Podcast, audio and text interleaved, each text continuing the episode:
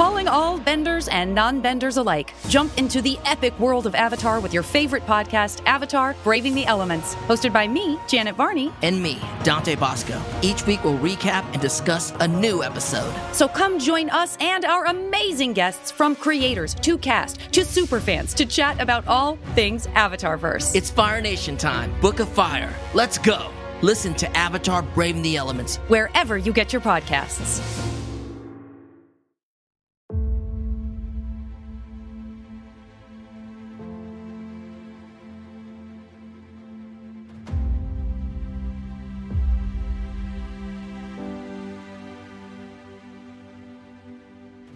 Welcome to Marvel Vision, a podcast about Marvel, the MCU, and right now, Ant Man and the Wasp, Quantumania. I'm Alex. I'm Justin. And we are going to be talking all about Ant Man 3, the third movie in the Ant Man trilogy, continuing cohesively the story from the first two Ant Men into the third Ant Man uh, movie. Just the kind of language we always knew you'd be saying as kids the third movie in the Ant Man trilogy.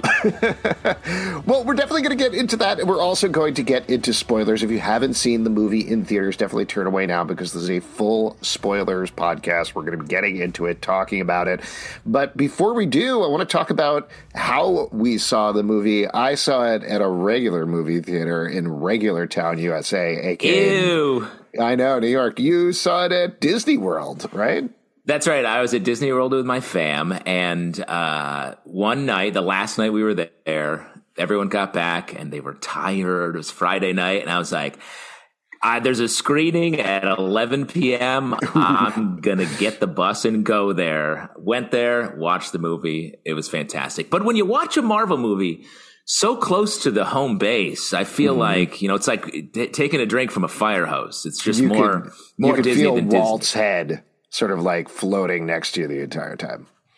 Yeah, and Walt. Everyone who goes to Disney gets a couple hours with Walt's head. So I actually brought Walt to the movie with me, nice. uh, Futurama style, and boy, did Walt. He had some notes about the movie. Oh, okay. Yeah, I'd imagine he would. One is like not enough floating heads. There's only one.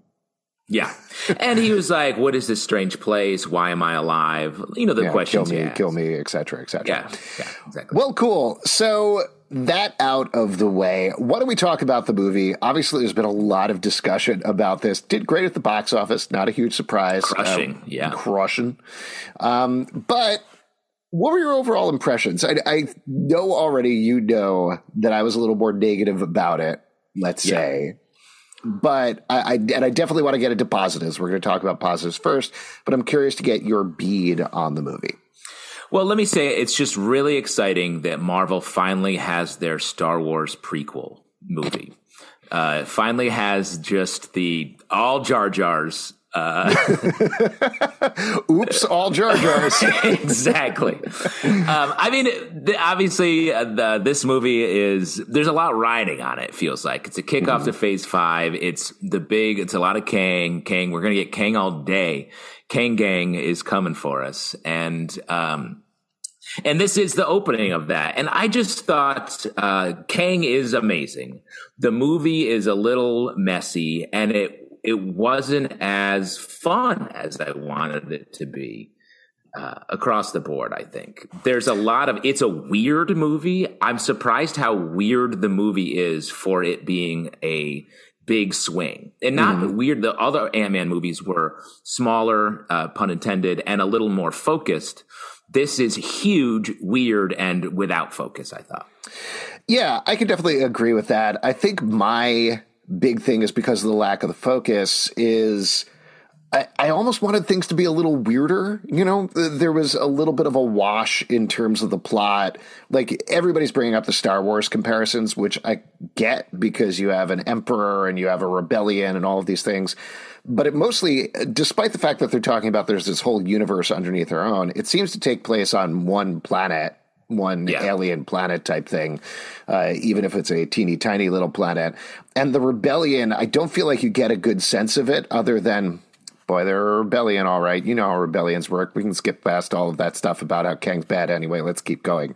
So there's a lot of like barreling through it in terms of the plot. I also just thought, and I know I said we were going to start with positive, but this is just sort of like overall, it's it's a messy looking movie. Like I think the direction is messy and the look is messy. I don't know if they filmed all of it or most of it on the volume, but it shows uh, there's just like this brown yeah. wash over everything where I like the Ant Man movies. I like the first Ant Man, really liked Ant Man and the Wasp, and there's a real kindness going through those movies that just wasn't present here. It just seemed gross and occasionally kind of mean and not not fun to look at. That was my big thing. I was like, I don't like looking at this movie. So the, that that was definitely the negative for me, but I do want, and that's the overall negative. But let's talk about some of the positives, right? Things that you liked in there.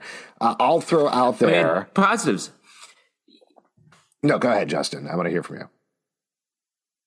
Uh, Oh, p- positives? Yeah. The, I mean, Kang across the board is, I feel like the movie sort of comes alive when he's there. He mm-hmm. has um, a real sense of himself in the movie and is one of, he has a, a, direction, I think, at all times. In a movie where everyone feels a little bit like, where are we? What's happening?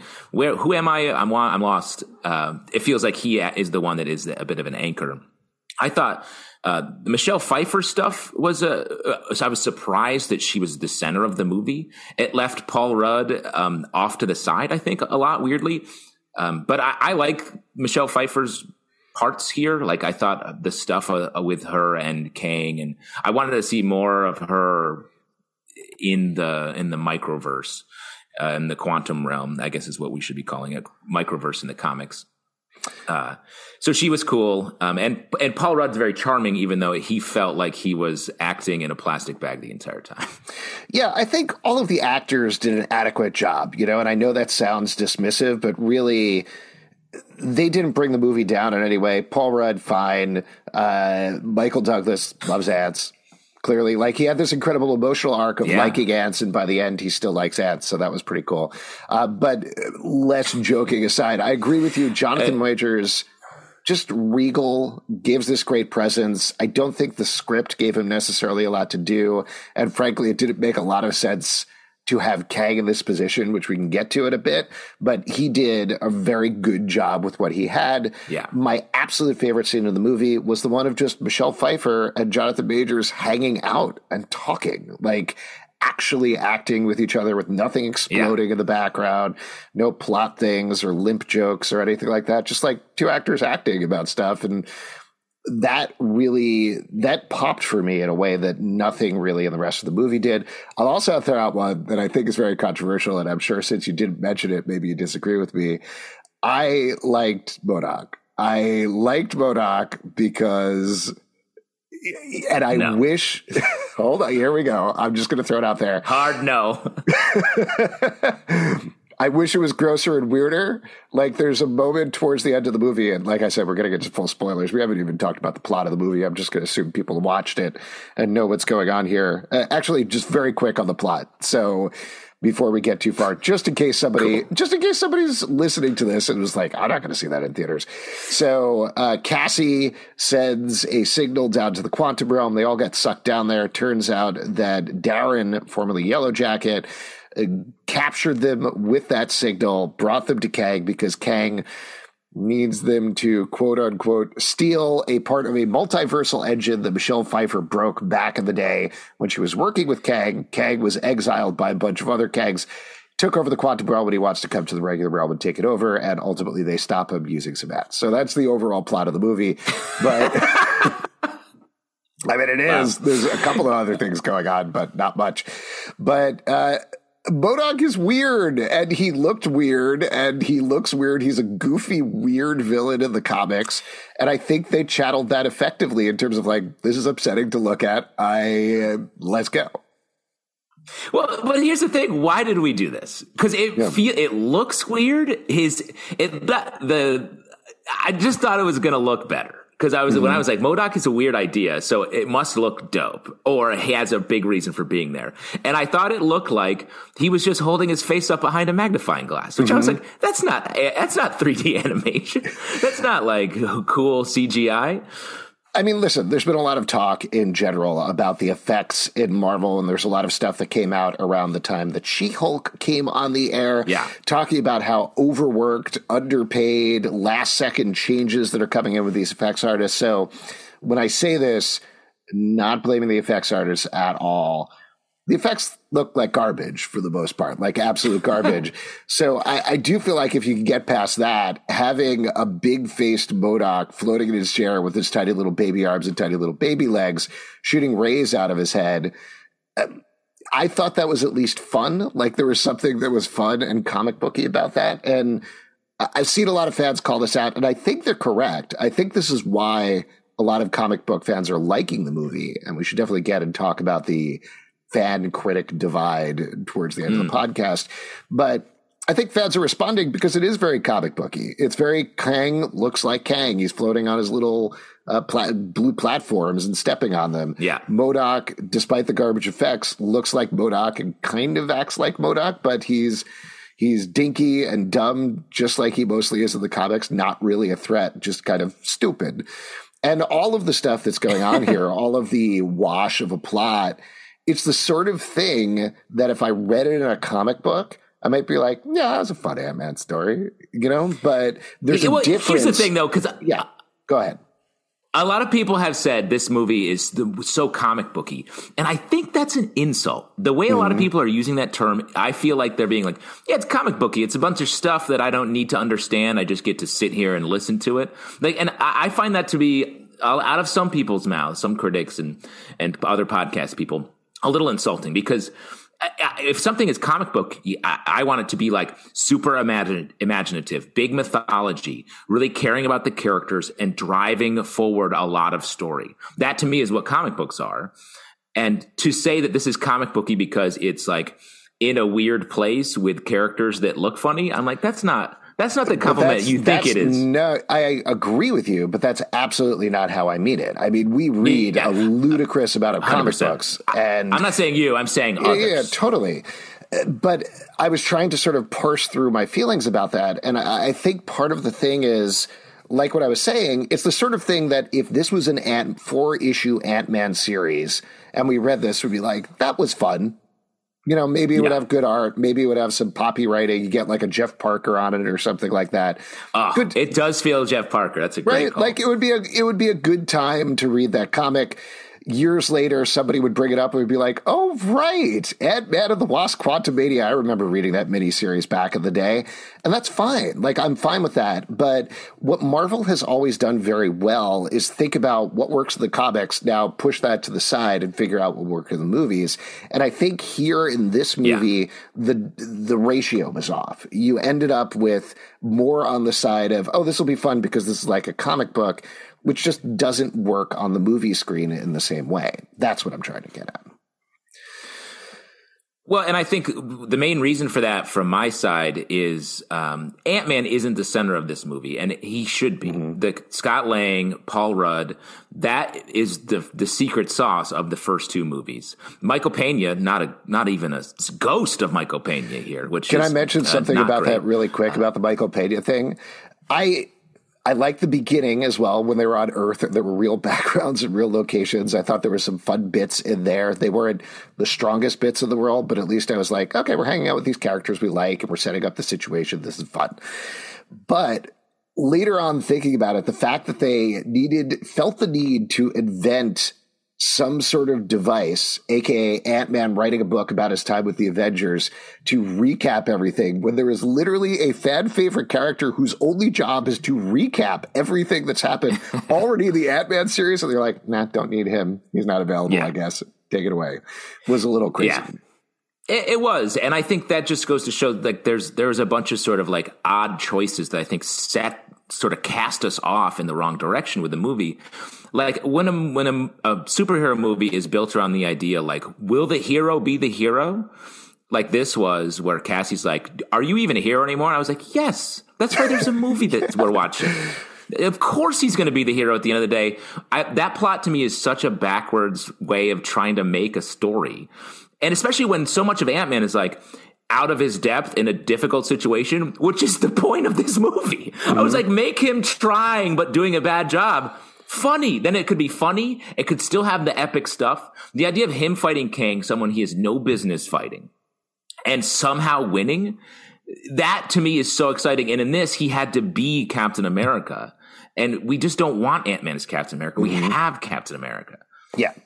I 100% agree with that. And I think, like you're kind of getting at here, again, when I was thinking about it afterwards and sort of running down all the characters in my mind, they all have the bones of an arc there, but yeah. it doesn't pay off in any logical way. I mean, to, to run them down a little bit when I was trying to think through them, I think starting with Ant Man, the idea that he saved the world, maybe got scared of it. You know, we saw that a little bit before with Tony Stark in Iron Man 3, where he has having the PTSD, or he finally has his daughter back and he doesn't want to like get involved in crime so he doesn't lose her again. I get all of that. Like that is a good yeah. emotional arc to deal in. But like you're saying, when Cassie yells at him, it's like, you're not even a hero anymore what opportunity has he had? He hasn't had, yeah. there's no crime that he sees. They talk about the blip refugees, but we never see them. We never see yeah. him walk by and be like, what a shame, and, you know, refusing the call. So she's yelling at him for no reason. And then ultimately, like you're saying, he, he saves the day, but kind of in an Ant Man way, but not in an Ant Man way. The Wasp, no arc, like no arc. I mean, we we could probably no character, it. no character. We could talk out a little bit. There's a part of me that was a little happy about that because Evangeline Lilly was like a major anti-vaxer for the past couple of years. She apologized for it, but put out a lot of dangerous misinformation at the same time. But her arc was like. Well, I'm going to the quantum realm. I found out my parents had sex, and now I'm saving Scott. Yeah, there's no. Also, the chemistry between them is like negative, uh, yeah. non-existent. It's crazy, and especially at the end of the movie when they're trapped in the quantum realm for what thirty seconds before they get saved. I was like, leave them there. It's yeah. fine. Yes. like that, that, when they get pulled out, I'm like, what was the point of anything? He yeah. sacrificed himself by not going through the portal for 30 seconds of extra quantum realm time. I was like, okay, yeah. Uh, but like when they're like kissing, I was like, Bleh. it was like yeah. seeing two twins kiss each other. I was like, this, uh, this, it's just not there. And I guess they have to keep going with it. But now that maybe we've completed the trilogy here, we don't need to push them together when it feels like the characters themselves aren't interested in. That. Yeah. I also thought it was uh, kind of funny with that uh, at the beginning of the movie, Hope is now running Hope Tech or Hope Van Dyne Tech or whatever they're calling it. And they list all of these things. Which are like, she's working on the environment and she's working on this thing and this thing. And I expected it to be like, and not vaccines. She's not working on that. Not interested yeah. in that. yeah. But uh, getting over to Kang for a second, I'm just like literally looking down the cast list here on Wikipedia. But Kang, like we talked about, great but I'm going to throw out my problem with this. My problem with this is I love the idea of Kang. Kang is very cool, but there are too many sci-fi concepts going on in this movie. They shrink down. Shrinking is the core of this trilogy to a quantum yeah. universe, which I, instantly, in my mind, is less interesting than what they were showing off when they were going through the quantum realm before, because it's just generic planet 46, and that's pretty much it. And they get there, and then Kang is talking about the multiverse, but other than one sequence, it doesn't play it anyway. And Kang's like, right. I control all of time. I will throw your daughter in a time box and watch you, make you watch her die over and over again. I was like, not that I want to see that, but let me see any of that. Like, he's just in this movie, and this is again, Jonathan Majors, unimpeachable. He is guy who shoots blue rays out of his hands, and that's pretty much it. Well, and I think we do we do have a problem with Kang is cool and he, they've deployed him in interesting ways, but we don't know. He keeps talking about traveling through time, but why didn't he travel through time here? He's stuck in the quantum realm. I don't think he can travel through time. I think he needed that engine to travel through time, but he didn't have it because and he needed Ant Man to steal Pym particles. I was like, he has them on him. Why does he need to right. steal them? That didn't make none of that know. made sense. And I no, go ahead. I was gonna oh. say I like the idea that the whole thing is Ant Man does heists, but I was like the, the, heist is he in his wrist. The answer, the thing is right here. If he just gave that to him, he could have made the engine back to the size it needed to be, or whatever. Well, beyond the fact so that, that, none of that in, in, in the first movie, the whole plot of the first movie was the Darren, who is now MODOK was trying to recreate Pym particles. And now he is in a situation where Kang, with 31st century technology or whatever he's using there, and he can't make Pym particles. Like uh, he shrunk them They're very down. hard. He also Darren shrunk them down to the quantum realm. Like he he talks about that, so they have the possibility of doing it. That central heist thing. It makes no sense. It's nonsense. Like it, it is, like you're saying, it is a heist to have a heist because that is part of the movie, but it is 100% not a heist. The other the other thing that I want to mention about Kang though is again, love Jonathan Majors. I'm going to keep saying that until the cows come home. but the fact that now in the MCU, we've been like, okay, Kang is an Avengers level threat. He's going to take down the Avengers, he's going to take down the whole universe. Also, once we watched him encourage a second tier Loki to kill him and then he died, and the second time he was taken down by an army of ants he doesn't seem like a very big threat to me at this point. Well, and let me say, uh, agree completely. Also, they did the same trick twice with in Loki. He was like, "Hey, I'm the good king. You don't want the others coming." And in this movie, he's like, "Hey." Let me win. Otherwise, these other guys are coming. and then in the post credit, we see the other guys, and then they're wearing like Halloween adventure style costumes. I was like, yo, why did you kill the cool looking kings and you got goof kings coming on the side here? This was another thing. I mean, just to get back to the comic booky nature of it all, this is another thing where, like, costume wise, at the very least, they lead way too much into the comics. You've got, and I know we're jumping yeah. ahead to the end credits here, but you get three Kangs, one maybe Scarlet Centurion. He has like these glowy things. Like, he's like, I fell into yeah. a laser tag arena, and this is what I came out with. yeah. But then you've got Rama-Tut, who is the Kang from back in Egypt, which they shouldn't touch at all, to be perfectly frank. No. And then also you've Get got Immortus, who is the Kang from the far future. In the comics, at least, usually that's the Kang is like, no, I don't want to be a conqueror anymore. I just want to study things. But that's the three of them together, and they look like shit. yeah, they look so goofy, and then they cut to like fifty other Kangs screaming at each other. I was like, "What is this? I, I Why know. are they so mad or wound know. up?" And that's where we leave a, a villain that we're meant to take very seriously. The last moment we have in that scene, I was like, "You've just undercut so much buildup and so much of Jonathan Majors' legit work, especially in the Loki series, of making this villain seem."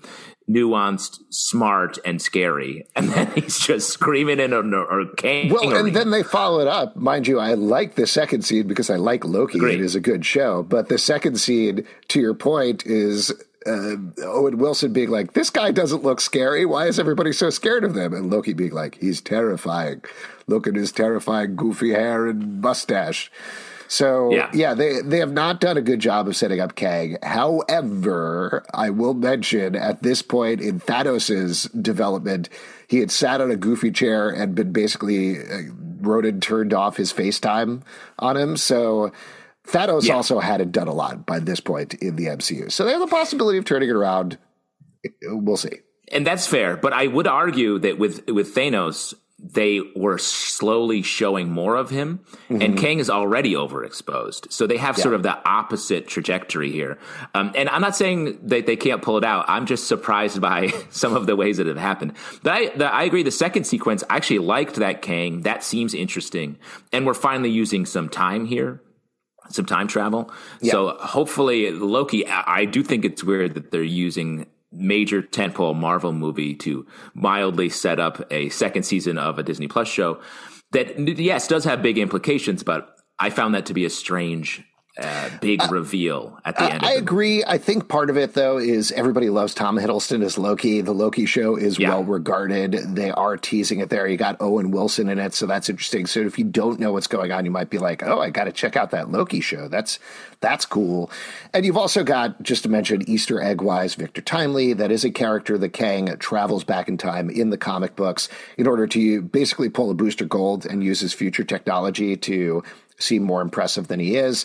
Uh, also, Timely is named after Timely Comics, the original uh, name of Marvel Comics. So, fun little Easter eggs in that scene. That was good. Looking forward to Loki season two. Um, Yeah. There. Oh, there was something else that I was going to say about Kang. I don't remember Okay. what it is.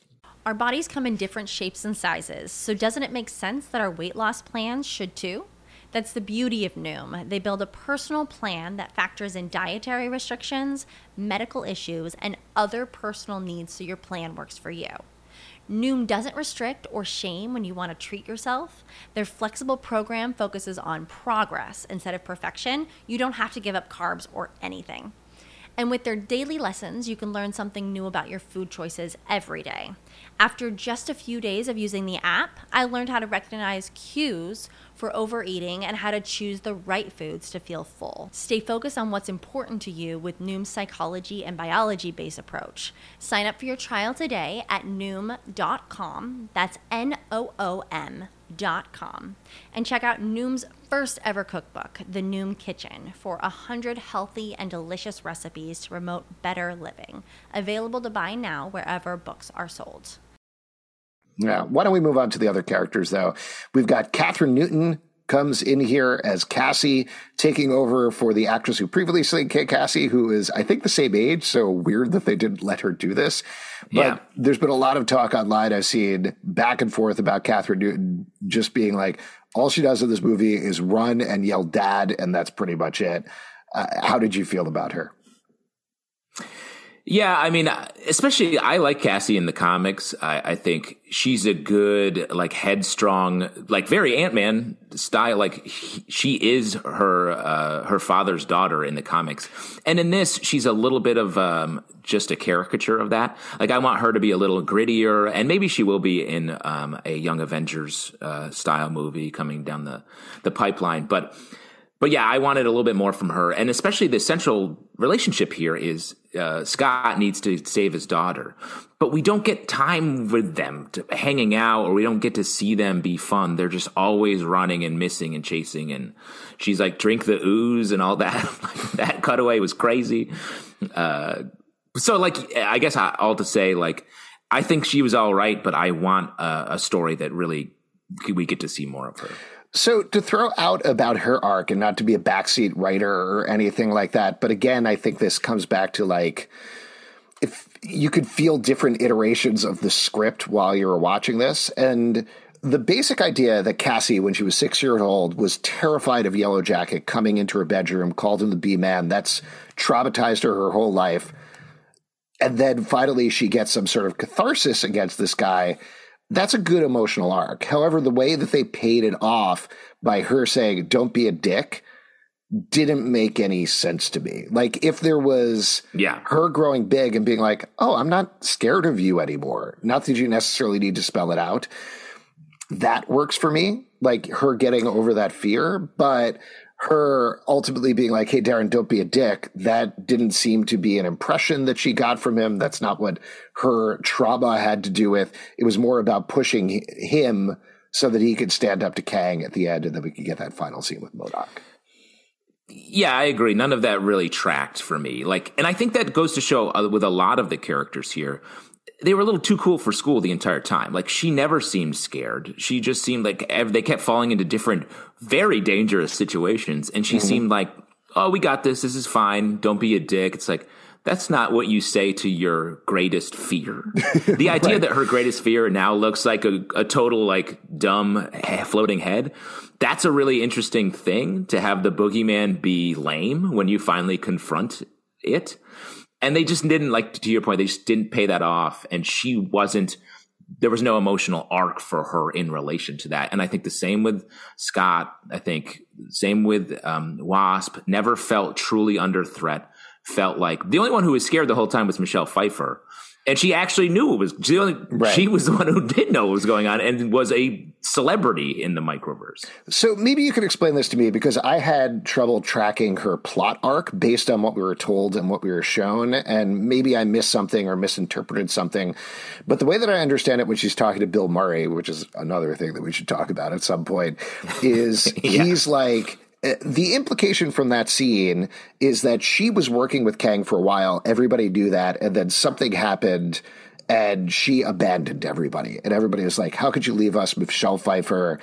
And that's when everything went wrong in the microverse.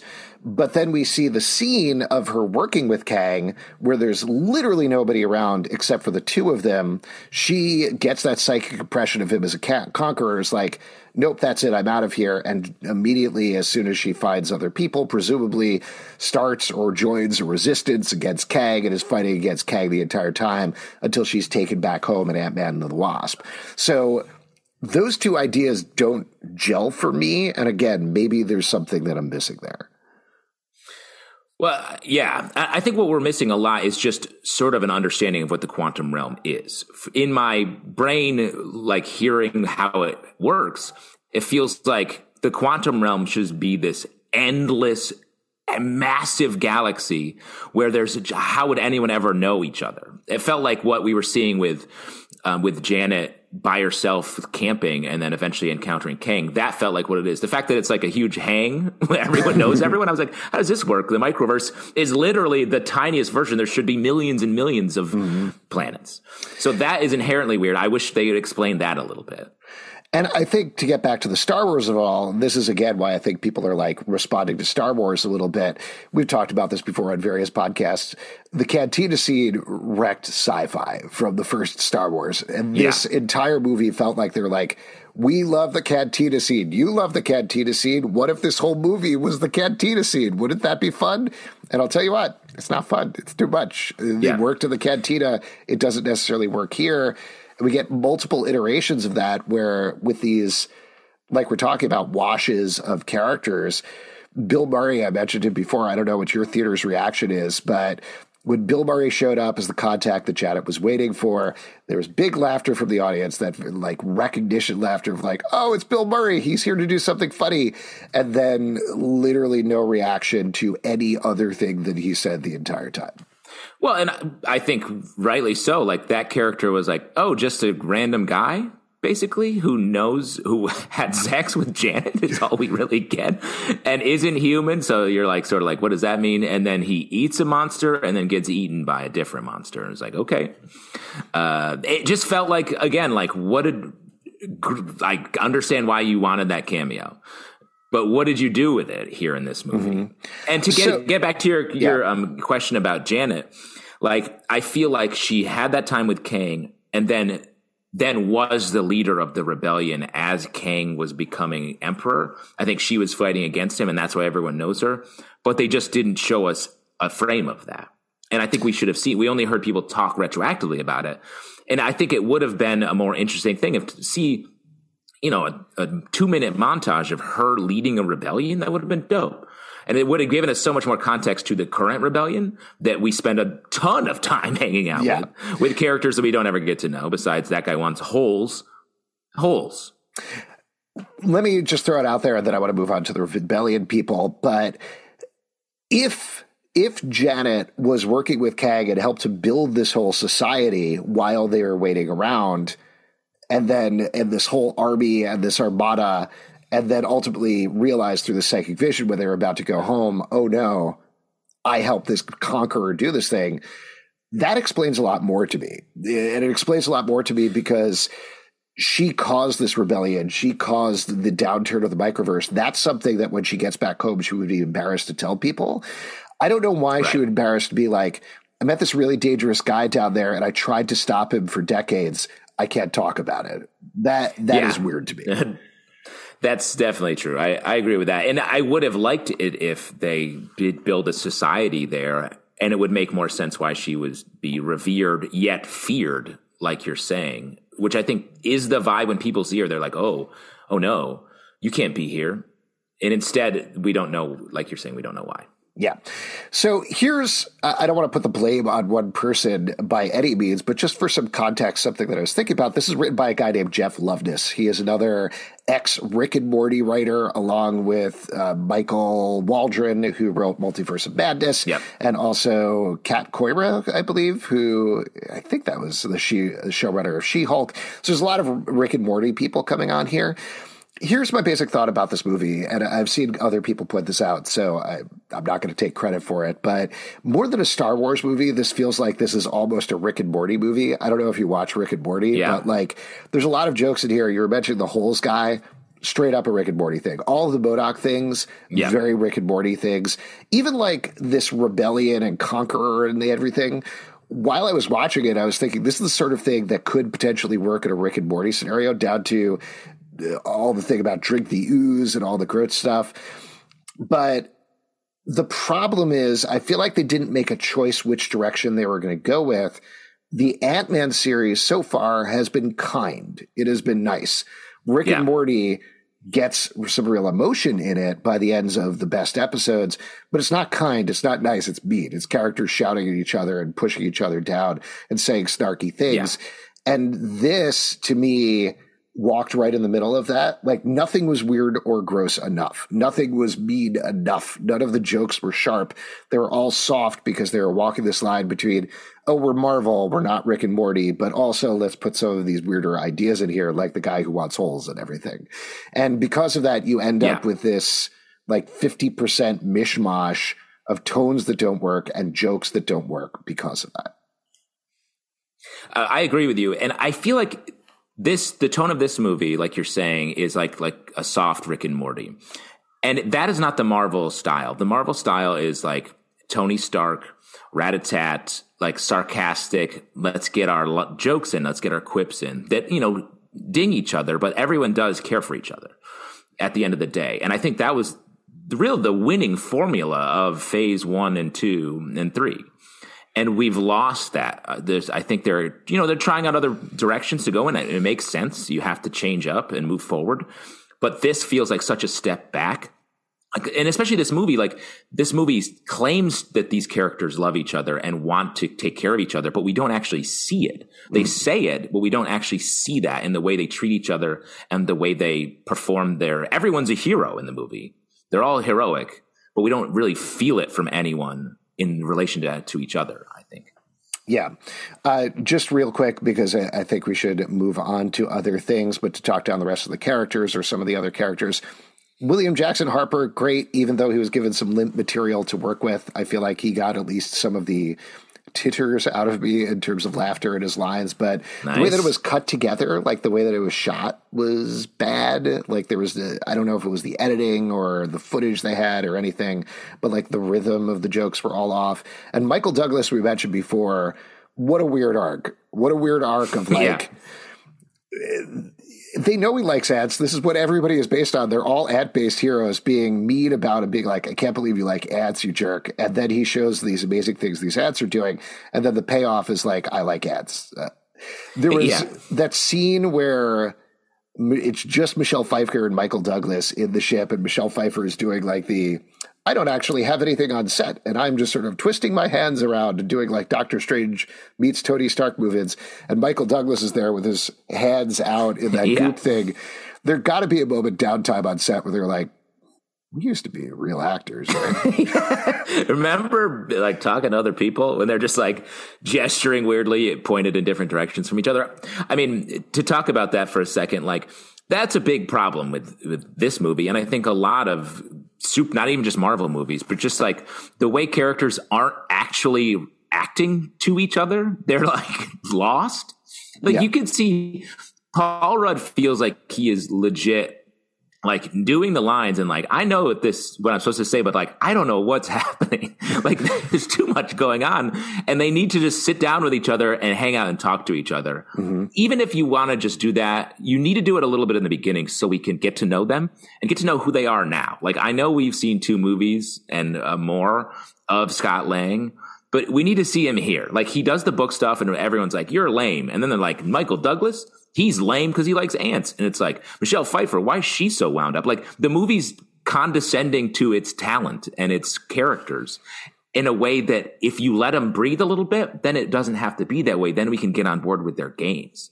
But it all is just such a wash because of the production stuff we're talking about and the way the the writing is is put together. Well, and listen, I think this gets to the bigger thing overall is you can have something for anybody who doesn't know who's listening what the volume is. I mentioned that earlier. This is a new type of soundstage that was started for the Mandalorian. That's basically a virtual background that is much more realistic looking, so people can act against it.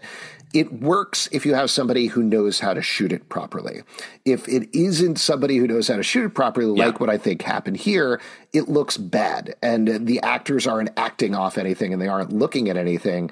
The entire movie I spent being like, I wish you shot this in Arizona. You know, just like go to a desert. Yeah. Nobody's going to be like, we have decades of movie making where they go to Arizona or they go to a desert somewhere. They shot freaking Star Wars in the same Tunisian desert a million times and we're never like, that's Tunisia, you idiots. I know that's not Tatooine. Like we're able to go with you and it gives people something to work off of. And I understand shooting on the same soundstage in Atlanta or London all the time is probably cheaper and saves some money, but it looks bad if you don't have the right person shooting it. Peyton Reed, great comedy director, completely lost shooting a movie like this.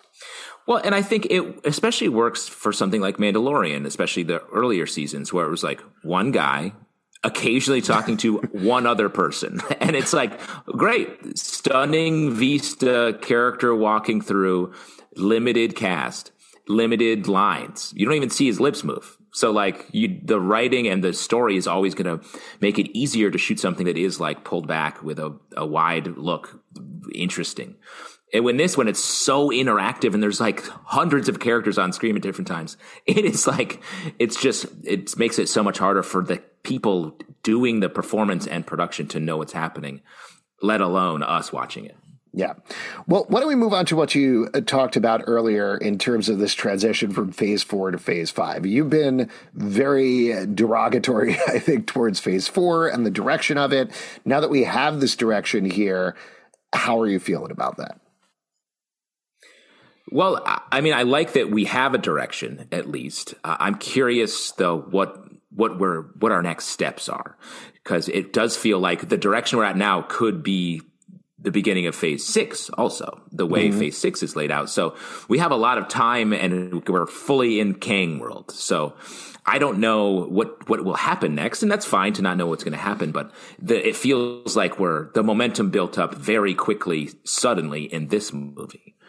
Uh, so i think we need to get that where the momentum is going to go for the my next two my worry right now, thinking about this as compared to phase one through three, is, and this is kind of a crazy thing to say, but multiverse, if that's what we're dealing with, is one thing. And what I mean by that is like it is executed in the same way. We've already seen that, and I understand there was a utility in explaining it in Loki, and that if people didn't watch a Disney Plus series, explaining it again here in Ant Man and the Wasp: Quantumania. But it feels like every time they introduce multiverse to like Sam Wilson, he's going to be like, "What's going on?" They're like, "All right, there's this thing called variants, and there's the universal time, and Yeah. they're going to have to go through it every single time in different ways." Incursions. And it executes almost exactly the same way versus the Infinity Stones as they were introducing them. They're all different things. The Time Stone works differently than the Power Stone, works differently than the Reality Stone. Some of them were garbage, some of them were not, but you at least have some options there in terms of what actually happens in the movie. It's uh, that is my worry right now. They can totally get around it. They're very creative screenwriters, but that is my concern now when we're getting into the multiverse. Is it's a lot of Kang over and over. The same guy, Jonathan Majors, dude dressed in his like Egyptian uniform, and now he's wearing a big mustache, and now he's like in a I don't know, he's wearing a Gumby costume or whatever. Like he's going to come out in a bunch of different ways, and unless we see this execute differently and interesting things happen, um, it's going to feel samey. It's going to feel repetitive. So that's that's my worry right Well, now. and back, I agree. And back in in Infinity Stone, first the first three phases, they slowly parceled out information, and we comic book people knew like. I think I know what this is. It allowed us to speculate and have some fun that way. And they've flipped it uh, with this, where it's like, it's the multiverse. So now we're going to re explain the multiverse a bunch of times, and we know what it is. And we even know Kang pretty well now. So how are they going to parcel out information? How are they going to reignite our curiosity so we can have these debates and get us to these next movies when they've already shown all their cards? Yeah.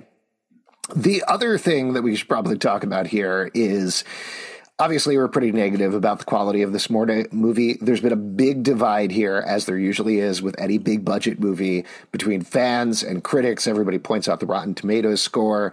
The audience score as of this taping is in the 80s, I think, and the critic score is like 47% or something like that.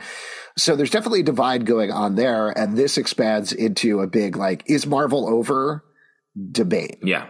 Start with that second thing first. I think it is very naive to say that Marvel is over. I think, uh, yeah. It's a huge success, this movie. Yeah, absolutely. And it's going to keep going. I do think, though, and this really depends obviously on your personal reaction to these things and your personal feeling about things because I've seen people who've really loved this movie and had a good time watching this movie and I think that's great. But I do think the perception of the quality ratio of Marvel has flipped. And it is flipped yeah. through phase four, where everybody were willing to give it a chance because there's such a good feeling about this franchise. But given there were mixed reactions to a lot of things in phase four, now that you have a movie that 50% of people think is bad and 50% of people think is good, now it starts to feel like there's cracks in the armor. Uh, do you agree with that? I agree. And just this is very anecdotal, but like when the movie ended um, at Disney Springs in Florida, when I watched it at 1.30 in the morning, people were like, okay. Like there was no, the enthusiasm was not there. Everyone was sitting there waiting for the post credit scenes, but there wasn't the energy of the earlier Marvel movies where it was like, yeah, all right, here we go. And people talking and being like, okay, so what that means is like someone explaining what the post scene, post credit scene is and all that. That energy just wasn't there. And I think people will still go see these movies. Like we're definitely in the machine. But I would throw out there, and this is a little business speculation. If DC, if Flashpoint is as good as the trailer is making it, even though we are hesitant to believe that, uh, if it's good, and if what James Gunn says, like, hey, we're going to write great stories first, and then we're going to make great movies based on those scripts, that could really upset the dynamic here. Mm-hmm. If Marvel starts to lose ground and DC starts to gain ground, then things are going to get crazy in a way that will make all the movies better.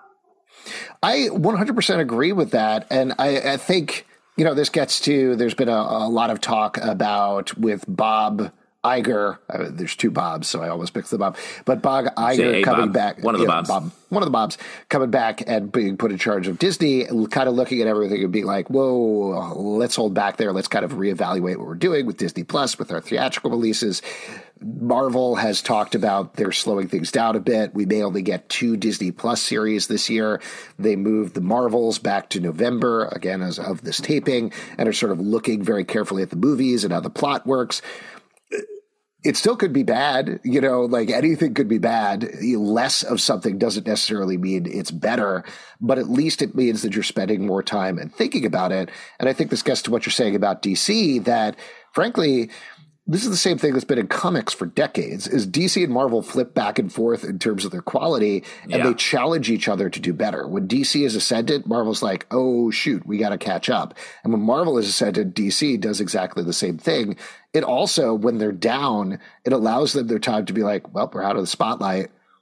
Let's just try things. Let's figure things out. We can't play the safe anymore. Yeah. I don't know if that goes into Hollywood, a, a machine that – traditionally plays as safe as humanly possible leads into that. But I, I would hope it does. I mean, Marvel started at a place where it was this is a risky bet.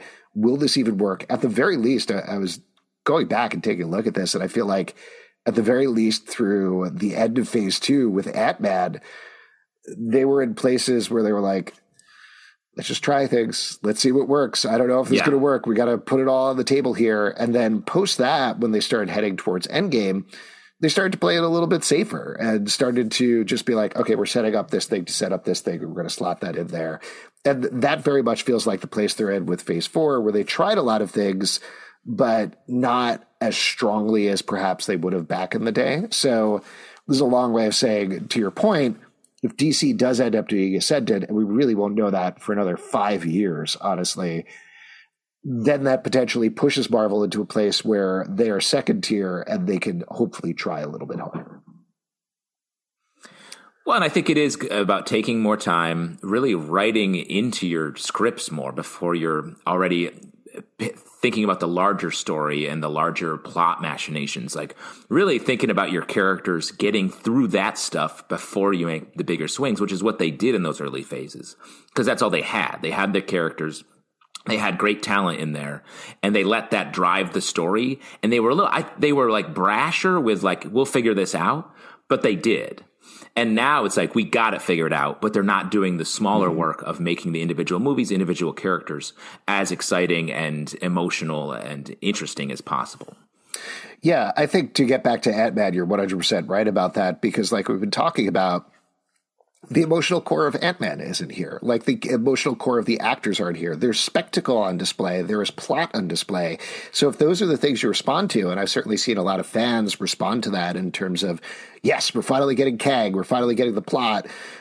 That's what a lot of fans want out of comic books too. They just want the plot to move things forward that's not personally what I respond to. I would rather a movie that has almost zero plot, or at least like a little bit of plot, like an idea there, but really it's about the characters and the emotion. And my big takeaway from this movie is I came out feeling nothing. Like I didn't feel anything at any point. Yeah. And that is a huge negative to me. Well, and I sort of uh, made the comparison flipply, but like the Star Wars prequels, episodes one, two, and three, had the same problem they were all plot, all like, we're going to get to this stuff you already know. Isn't that exciting? It was like, it is exciting, but you have to really like all these characters um, before we can get there. And I think they're, that's a true suffering of this movie. So um, hopefully going forward, they can, they can flip it back. Uh, before we wrap up here, why don't we go to our vision board where we talk about what is coming next in Marvel? The tease at the end here was not Ant Man will return, but Kang will return. Uh, we got the big tease at the end of, I was about to say the episode, but end of the film, where once again, we nonsensically get Ant Man's narration. Uh, I say nonsensically because at the beginning he was reading a book. At the end, he's just thinking, and we're hearing his thoughts, I believe. Um, maybe a new book. Maybe a new book. Uh, but uh, he is wondering about, hey, Kang said something bad is coming uh oh, did I cause the end of the world? No big deal. I'm going to eat some bad ice cream cake. And that's where they kind of end up there. So, what do you think is coming out of this? Where, I mean, I think we know a couple of places, but where are we going to see Kang next? Are we going to see Ant Man again? What's going to happen? Well, we're going to see Kang and Loki probably, um, and maybe not in many other places for a while. I would hope. Uh, let's give we need to get a little Kang break. Uh, let Kang Gang chill a little bit. Um, my big takeaway from this movie, though, is who exiled that Kang there? The other Kangs? Or was it a perhaps universe exploring family of four that mm. travels around the cosmos? Are we going to get something that leads back to this Kang being stuck there at some point? Interesting. I uh, my implication was that it was those three at the end who exiled him, but we could certainly see Kang in a Fantastic Four movie. That makes a lot of sense. To big picture about the plot as we're going forward, I think what we're going to get is we have all these Kangs, like you just mentioned. We're going to see at least a couple of them probably in Loki or different iterations of the same Kang. We might see him in Fantastic Four as well. But I think the place that we're heading towards is Kang Dynasty we're going to get a very loose adaptation of the Kang Dynasty storyline from Avengers, which is great, by the way, where Kang rewrites the timeline so that he's won. He has conquered the Earth, he has conquered everything. The Avengers are in prisons, it's a post apocalyptic world. And that's something that we haven't actually seen yet. And I love that. That yeah. idea of a hard reset in a world where our heroes are in separate places, it'll feel a lot like the post blip um, scenes in Avengers um, Infinity War, which is exciting. Yeah. Great place. So I think we're going to get that. And then the other thing we're going to get that was teased back in Doctor Strange Multiverse of Madness, and again mentioned here, they use the word incursion. For anybody who doesn't know, this is something from Jonathan Hickman's run of Fantastic Four and then in Secret Wars and played at a bunch of different other places. But basically, I think what we're going to get is through probably not even Kang's finagling, but something in terms of how they try to reverse the timeline and stop Kang and Kang Dynasty. They're going to cause an incursion that's going to destroy the entire universe. Like Kang talked about in this movie, we're getting towards the end of everything. It's going to be the end of every universe. And ultimately, what happens in Jonathan Hickman's Secret Wars is they are able to hold on to little pockets of different dimensions and create a new planet called Battle World, which is taken from the original Secret Wars in 1985. Ultimately, it's revealed, I believe, in that crossover that Doctor Doom is running it. But the rumor is, and this is a potential spoiler, but I think this makes a lot of sense is the ruler of Battleworld in Avengers Secret Wars is going to be another variant of Kang called the Beyonder. And given that they have given him multiple names at this point, I think that makes a lot of sense to me. You still have Kang as the villain in Kang Dynasty and Secret Wars, but we get to see Jonathan Majors in a mullet, and that's a big win for everybody. I mean, I in watching this movie and how much they've exposed Kang so far, the idea of having Kang be the villain of the Secret Wars movies would that feels like too much. So I don't mm-hmm. know. Maybe maybe they'll do it like you're saying, but it feels like oh, we're gonna ride with this guy as our main villain for what f- three more years. That feels like so much time with with this guy. It does feel like a lot of time, and really all they need is for Hank Pym to pull out his army That's again, and they'll win against Kang every single time. Yeah. 100%. Another thing, though, um, coming out of this, especially with Cassie, Stature um, being mm-hmm. uh, here, like we're barreling toward Young Avengers. And it's also exciting to me, uh, if, if you haven't read the Young Avengers run of comics, the leader is a guy named Iron Lad that we find out later is a young Kang. Mm-hmm. The idea that we're going to get a young version of Kang who is a hero in the MCU is really cool if they go with that direct adaptation. And if they do that, do you think they should have Jonathan Majors with like a high squeaky voice that keeps breaking? Yeah. Hey, hey, I'm going to go to Egypt. That's my next stop. And then I'm going to have a beard. And then I'm going to fall into a laser tag arena. Are you guys sick of me yet? I'm everywhere. I'm in Creed too. Oh my god! Uh, just real I... quick before we wrap up here, that final fight with Kang and Ant Man, even if like it was filmed way too closely, the amount of power that Jonathan Majors was putting yeah. in the punches, I was like, Jesus, we're watching a Creed movie right now. He's gonna kill Ant Man, and not in a way that I'm scared, but like he's gonna kill Paul Rudd, like not Ant Man. Paul Rudd. Yeah, that's what. Hundred percent. Yeah, exactly. That's why I was like, Ant Man beats Jonathan Majors? I don't think so. That's a real science fiction right there. Yeah. All right. There we go. We'd love to hear your thoughts on Ant Man and the Wasp Quantumania. Please let us know. Even if you like the movie, we love hearing from people that like movies, even if we were very negative for most of this episode. But if you'd like to support, uh, what were you going to say, Justin? Or are you just sighing? Oh, I, I also like movies. Um, but let me throw out there, there were a couple good jokes. The the joke the, with MODOK being like, "At least I got to die an Avenger," was I thought very good and like very much in tone with Marvel comedy, and it should have. I wanted more stuff like that. Yes, yeah, that whole scene with MODOK dying, I thought was great. Uh, him vomiting a little bit, again, very Rick and Morty, the whole thing, but I enjoyed it. I, yeah. That was one of the only parts that I laughed. So there you go, MODOK Best part of the that, movie, we both agree. That's called that's called positive corner. We do it right at the end. if you'd like to support this podcast and the other podcasts we do, patreon.com slash comic book club. Also, we do a live show every Tuesday night at 7 p.m. to Crowdcast on YouTube. Come hang out. We would love to chat with you about the MCU. Apple, iTunes, those are the same thing. Spotify, Stitcher, or the app of your choice to subscribe and listen to the show at Marvel Vision Pod on Twitter, Instagram, and Facebook. ComicBookClubLive.com for this podcast and many more. Until next time, stay marvelous. Stay marvelous. Pete, you have a take? No time. Bye bye.